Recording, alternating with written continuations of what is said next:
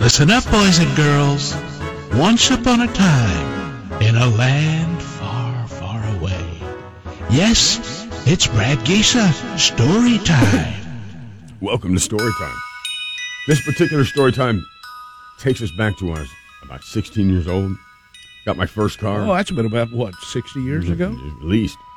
1969 Mustang. Oh wow! It was beat up. The, the transmission wasn't in it. I had to put that in. But after that was in, it was pretty good. They had a blue door. Most of the paint was gone. And all of the, the vinyl on the roof was peeled off. So it was kind of an eyesore. But it ran great. 289 engine. And that was my car. I loved that car. It got me a lot of places. And one of the times I, I took my car to my friend Greg LeBlanc's house, my best friend, and we, we helped each other in a couple of regards. I helped him because he didn't have a car. So I, now we had the transportation together that we needed. He helped me because I could spend the night at his house, and his mom, his mom would just go off to a bar and just leave us by ourselves. So we Ooh, now bad- now bad we move, now we bad had to freak- move. I know. So it was, hey, can I spend the night at Greg's? Is his mom there? Yeah, for a little while.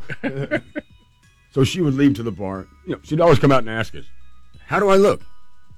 And, you know, when your best friend's there and his Yeah. best friend's mom is there, you don't want to say whore like because that's not what you want to say. But No, no, so it always came out. No. No. You look great. you look great. Are you leaving? You're going to be gone late? Pretty late? Okay. Okay, Okay. uh, we'll handle it. You guys going anywhere? Uh, no, probably maybe if anywhere, just around the block and visiting some people. As soon as she's gone, let's go. Headed for the parties, man. You it was the You are- weekend. Oh, Every weekend, somewhere in the, the small communities we live in, there would be high school parties out in the uh, the agriculture, whether it's out of the grapevines. There's a lot of stuff, but there's a lot of space to, to have these kinds of parties. juvenile delinquents. The hard part was finding the party. You had to either go and ask people, or if they were a little more foolish, they would have flyers because flyers almost always got back to the police. Oh, yeah. But if they did have a flyer, at least they gave you some directions. Otherwise, you just had to go. Oh, it's over on East, and you got to go back over here. You, you'd go until you hear the, the, the people laughing and loud music. Then you knew you were there. And sometimes all parties were different. Most of them had kegs. If, you knew there was three or more kegs, that's the party you need to be at. Some of them wanted to charge you. Uh, some of them, uh, most of the times, the girls were free, which is always great. That's a, that's a great policy to make sure that you get the girls there. Sometimes they wouldn't charge you, or sometimes if you were cool and they knew you, that's ah, come on. But we finally find the places with the kegs, and that's great. That's a, that's a good way to meet people from other schools, get in fights with people from other schools, and just make different connections. We're at this party, and Greg and I, mom and dad think I'm at Greg's house. Greg's mom has no idea where we're at. We're up on Smith Mountain partying, and there's there's girls there from our high school and from other high schools. And I will say that we were there till about two. And we were hammered. I'll say that, that we were hammered.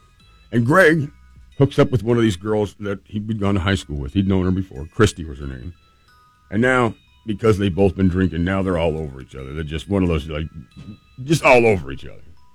So Greg says, uh, I'm like, dude, we need to get home pretty soon because everyone's starting, the party's breaking up. He goes, uh, is it all right if we give Christy a ride home? And I'm like, sure, yeah, of course. So she's in the car and they're in the back and making out the whole way, and I'm driving to Greg's house. And I pull up and he goes, dude, let me ask you a favor. I'm going to give you the key to my house. You give me the key to your car, all right? I'm going to drive. I'm going to drive her home, and I'll bring it right back. You can go ahead and pass out in our room. I feel a little weird, weird about walking into his house on my own because I got this little dog named Casanova that hates my guts, but I'm I'm ready to stomp it out. Casanova? Yeah, he was a terrible dog. So I go, okay. He takes the car. I go in his house and, and I pass out because I'm ready to. Sometime during the night, he comes back. Wake up in the morning. We got to go to school that day. So I'm like, man. So everything go good? Oh yeah, everything. Yeah. Apparently, he had a good time. He had a good time with her. So then we go out and get in the car and start it up. Everything's fine. I start to drive. As soon as I start to turn the wheel, it's like, oh, what's it's just so much effort to turn the wheel. There- There's no assist from the power steering at all. Uh oh. So I'm going, what happened, man? No, I don't, nothing happened. Did you crash the car? No, man, I didn't. So we drive to school, park the car, I get out, we go around, look in the back, and the left quarter panel on the back is crushed. It's just, it's just crushed. It's, bare, it's almost touching the tire, and that's what broke the power steering thing. Yeah. I go, dude, and he goes, I thought we hit a garbage can. It's it's annihilated. This one, I go, I couldn't speak to him at that moment. You ever have a mo- garbage can. You ever have a moment where you can't speak to your friend? Yeah. So I had I- that moment with my son one time. I just all I did was walk away because that that was the only thing that I could do. And he tells me in no uncertain terms, dude, swear Swear to God, I'm going to get it fixed. I'm going to pay for it. It's going to be taken care of, man. I swear. So he never got it taken care of.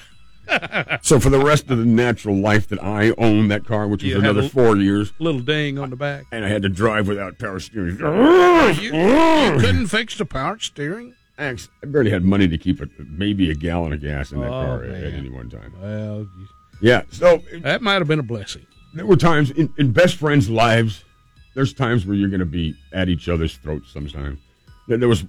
I don't even go into that. Sometimes if you if you go out with the same girl that he just broke up with or you just broke Yeah. up, that's not cool either. No. It's like what you guys are broken up. Yeah, but she was. I'm your best friend, and you were just with her. Yeah. She's off limits.